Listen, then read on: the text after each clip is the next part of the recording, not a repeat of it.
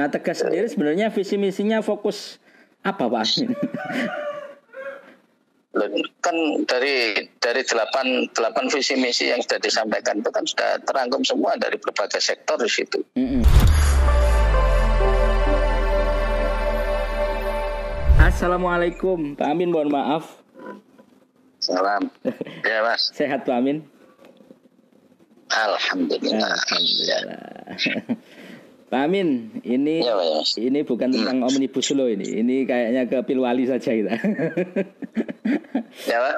Ke Pilwali katanya dengan persiapan eh, debat besok, Pak Amin ya ini ya. Ya. Ya. Tanggal 30. Tanggal 30. Ya, Pak Amin sejauh ini mungkin dari paslon tegas ini kan paling tidak merencanakan beberapa strategi yang akan disampaikan ya sedikit banyak ada gambaran lah apa yang sebenarnya ingin difokuskan kan sebelum nanti di proses visi misi dan sebagainya.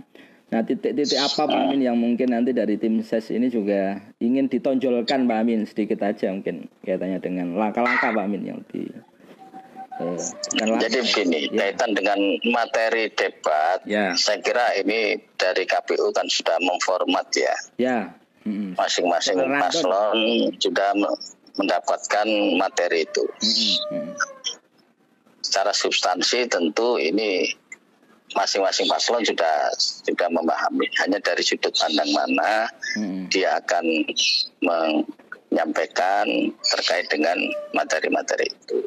Hmm. Dan tentu ini tidak bisa keluar dari visi misi yang sudah disampaikan.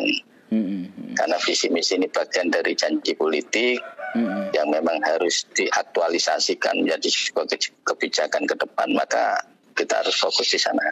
Hmm. Nah tegas sendiri sebenarnya visi misinya fokus apa pak? kan dari dari delapan delapan visi misi yang sudah disampaikan itu kan sudah terangkum semua dari berbagai sektor di situ. Mm-hmm. Udah ada semua. Mm-hmm. Ya. Jadi sektor-sektor yang menjadi prioritas skala prioritas dalam pembangunan lima tahun ke depan sudah sudah tertuang di situ. Hmm.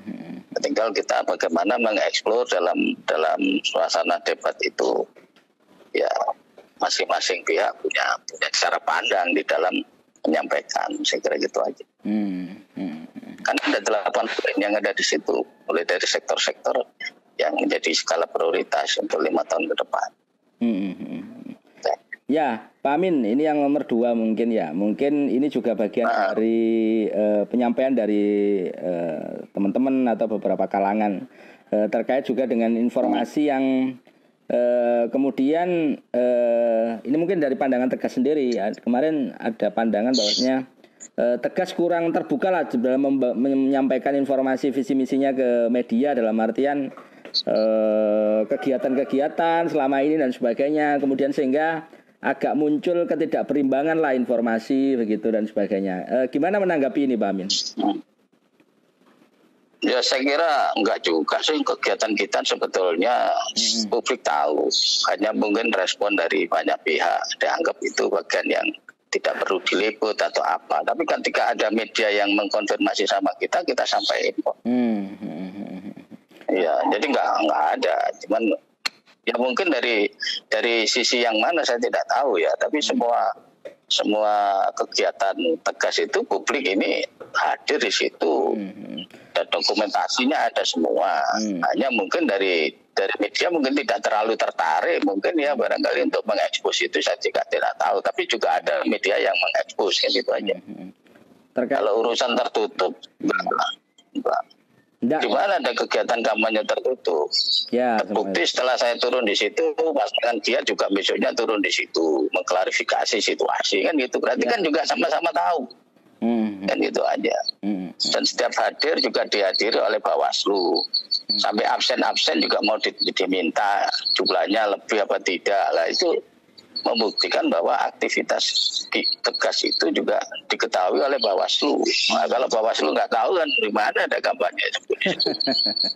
nah, kalau urusan media tidak meliput atau apa ya itu tergantung media, subjektivitas ya. dari dari media itu sendiri. Ya, Artinya dengan keberimbangan informasi ini menganggap eh, di Pilwali ini sudah jalan Mbak Amin ya, katanya informasi begitu ya, yang sama-sama eh, diberikan lah gitu yang kalau saya melihatnya seperti itu hmm. hanya mungkin yang selalu proaktif menanyakan tentang aktivitas ini memang tidak banyak media. Uh. Saya tidak tahu ya di balik ini ada apa kan gitu. Tapi yang jelas aktivitasnya aktivitasnya tegas itu selalu diikuti oleh Bawaslu. Hmm.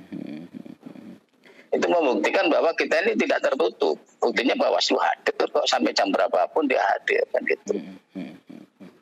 Baik, ya Pak Amin, ini selanjutnya mungkin kaitannya dengan beberapa dinamika Pak Amin. Dinamika mungkin yang terjadi akhir-akhir ini kan kemudian seperti eh, kejadian pengurusakan dan sebagainya. Nah ini melihat fenomena ini apa Pak Amin yang ingin didorong. Kemudian kan ketika yang dirusak hanya satu pasangan atau dan sebagainya kemudian Oh, ini, ya. Salah sama yang dirusak dua-duanya. Oh, dua-duanya, ya. Yang rusak pertama itu punya tegas itu di Gading. Mm -hmm.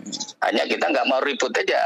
Mm -hmm. Dokumentasinya ada. Mm -hmm. Ya. Kemudian berkembang pengerusakan punya kiat. Mm. Kita juga tidak ada anggap itu biasa lah ria-ria aja dalam demokrasi biasa. Tapi kalau itu misinya untuk mencari simpati publik ya terlalu naif lah bagi kita untuk untuk melakukan tindakan itu itu publik hari ini tidak tidak bisa di diopinikan seperti itu dan publik di kota Pasuruan punya SDM yang beda lah. Hmm, hmm. Artinya apa Pak Amin yang harus Tapi kalau misalnya ada yang dirugikan saran saya penumpang-penumpang gelap Pak Amin penumpang-penumpang gelap yang sifatnya loh ini hanya ingin meng, mengkaji kalau kalau saya menyarankan kalau ada yang merasa dirugikan lapor aja hmm. Hmm. itu hmm. jadi mekanisme itu harus ditempuh supaya tidak saling curiga hmm. kan gitu. Yeah. Kalau yang punya punya 02 rusak pasti yang dicurigai 01. Ketika 01 yang rusak yang dicurigai 02. Nah, kalau ini terjadi tidak ada upaya penegakan hukum hmm. baik dari aspek hukum formal atau hukum pemilu. Ya ini sayang dong. Hmm. Hmm. hmm, hmm. Ya kalau ada yang merasa dirugikan lapor aja. Hmm. Biar nanti aparat akan melakukan investigasi. Hmm. Supaya tidak ada saling curiga kan gitu. Teman-teman penyelenggara sendiri dalam artian untuk menindaklanjuti, memberikan ketegasan di lapangan juga sama-sama teman-teman Kalau kalau dari dari kami sudah mengkonfirmasi kepada Bawaslu, silakan Bawaslu melakukan klarifikasi kepada banyak pihak kan gitu. Hmm, hmm. Banyak. Hmm, hmm. Kalau ada penumpang gelap ingin menciptakan suasana suasana pilkada tidak kondusif dan seterusnya ya kita sayangkan. Kalau kami komitmennya bagaimana membangun kualitas demokrasi di pilkada ini, memberikan pendidikan politik yang sehat, memberikan ruang yang terbuka kepada publik bagaimana ngambil politik, keputusan politik kan gitu. Hmm, hmm, hmm. Nah, kalau hanya dirusak hanya gara-gara apa APK-nya dirusak, terus kemudian diopinikan untuk mendapatkan simpati publik ini nanti ya saya kira warga kota Pasuruan sudah dewasa lah sudah cerdas hmm. untuk memilah-milah mana yang yang harus disikapi gitu Hmm. Tapi saran saya memang para pihak yang merasa dirugikan lapor aja. Hmm. Hmm. Supaya petugas yang ada Bawaslu atau aparat yang mengetahui itu hmm. bisa bersikap kan itu. Hmm. Hmm. Itu lebih tegas ya nantinya dan uh, pihak oh, iya. Akumdu, Bawaslu dan sebagainya juga bergerak untuk iya, kan ini. Iya. Hmm. Artinya sejauh ini Pilwali nah, gimana Pak? Kemarin kan juga kami juga halo. Sejauh ini masa kampanye Kemarin kami juga hmm? laporan. Oh laporan, kemarin juga laporan ya? Jadi enggak, kemarin ada Bawaslu ketika kegiatan saya di situ absen mau difoto, mau diminta apa tugasnya Bawaslu minta-minta itu. Eh, apa substansinya? Kalau yang hadir di situ sudah pakai protokol kesehatan, mana akhirnya Anas bilang, enggak ada Pak itu perintah. Lah ini siapa yang perintah saya bilang itu. Hmm, hmm. Uh, ya kita ingin membuktikan bahwa penyelenggara ini fair. Ya. Yeah. Hmm. Kan gitu aja. Hmm, hmm. Jadi jangan jangan saat saat pihak tertentu mendapatkan perlakuan privilege khusus pada saat ini mendapatkan porsi yang berbeda. Nah, itu yang menurut saya situ akan menjadi pemicu persoalan. Hmm. Dan itu. Jauh pelaksanaan ini Pak saya, lihat seperti apa? Ya saya melihatnya masih biasa-biasa saja. Hmm. Ya. Ya semuanya masih pada tataran yang wajar aja kan gitu. Hmm. Artinya dinamikanya masih tetap berjalan dan tetap eh, aman gitu ya. Artinya ada ruang yang tidak terlalu bersinggungan lebih gitu Amin ya. Ya saya kira dinamikanya masih pada tataran yang wajar lah. Hmm. Karena dari sisi apa demokrasi yang dibangun hari ini masih pada kondisi yang wajar. Hmm.